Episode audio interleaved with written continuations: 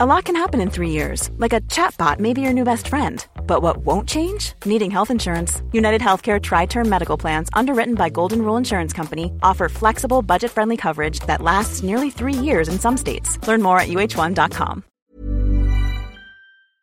Science is full of conspiracy theories. The moon landings were faked, and climate change is a hoax.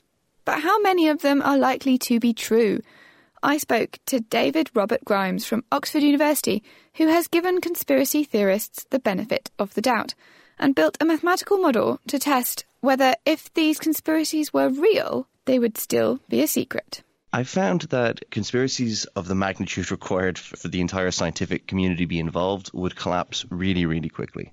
Even if every actor there had, you know, the most malignant intentions at heart you wouldn't be able to sustain most of these conspiracies for much longer than three years at the absolute maximum. So you said for the whole scientific community to be involved, surely conspiracies don't need everybody's involvement.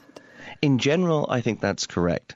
However, with a scientific conspiracy, say let's say climate change for a simple example, you couldn't just have one, you know, nebulous group or small grouping faking data or, or, or making up this kind of consensus because science, by its very nature, tests other findings. That's how we uncover academic fraud, for example. Another group will very quickly point out that's not the case. When they redo the experiments, nothing is done in science on authority. It's done on you know experimental evidence.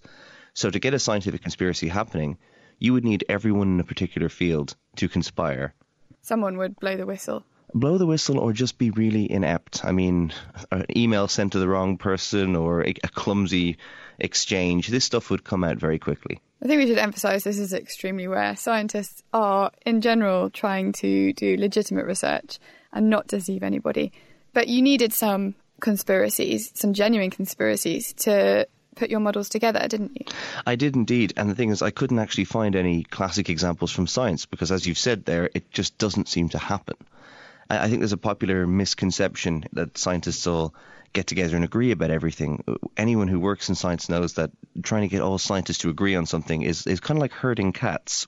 To train my model, I had to look at conspiracies that happened outside of science. So I looked at the Edward Snowden NSA PRISM revelations we had numbers on that. We had time frames. We had an upper ceiling on the amount of people that could have been involved. How did you go about answering that question using this data on other types of conspiracies outside of science?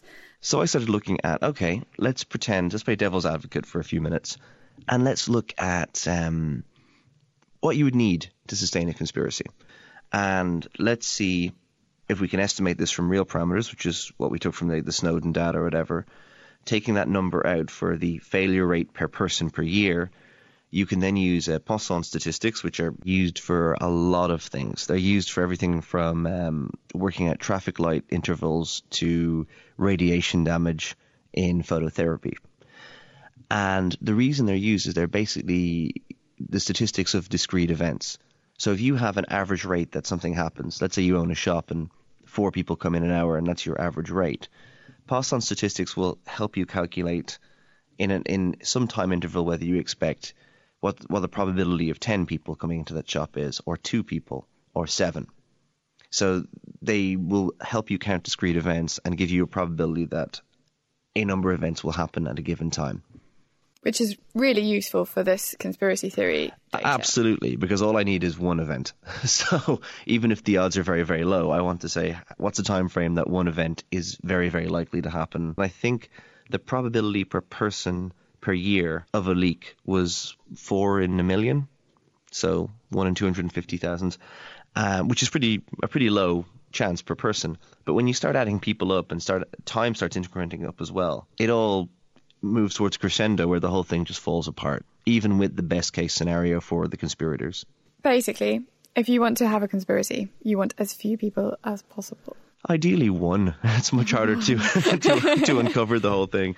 I mean, even there are conspiracies. What makes one viable and what makes one not viable, and it comes down to numbers and the amount of people involved in a big way. So if you really want to get away with something secretive, you need a very small number of people. I, I often get emails from very reasonable people who say, "Well, how do we know there's not a conspiracy?"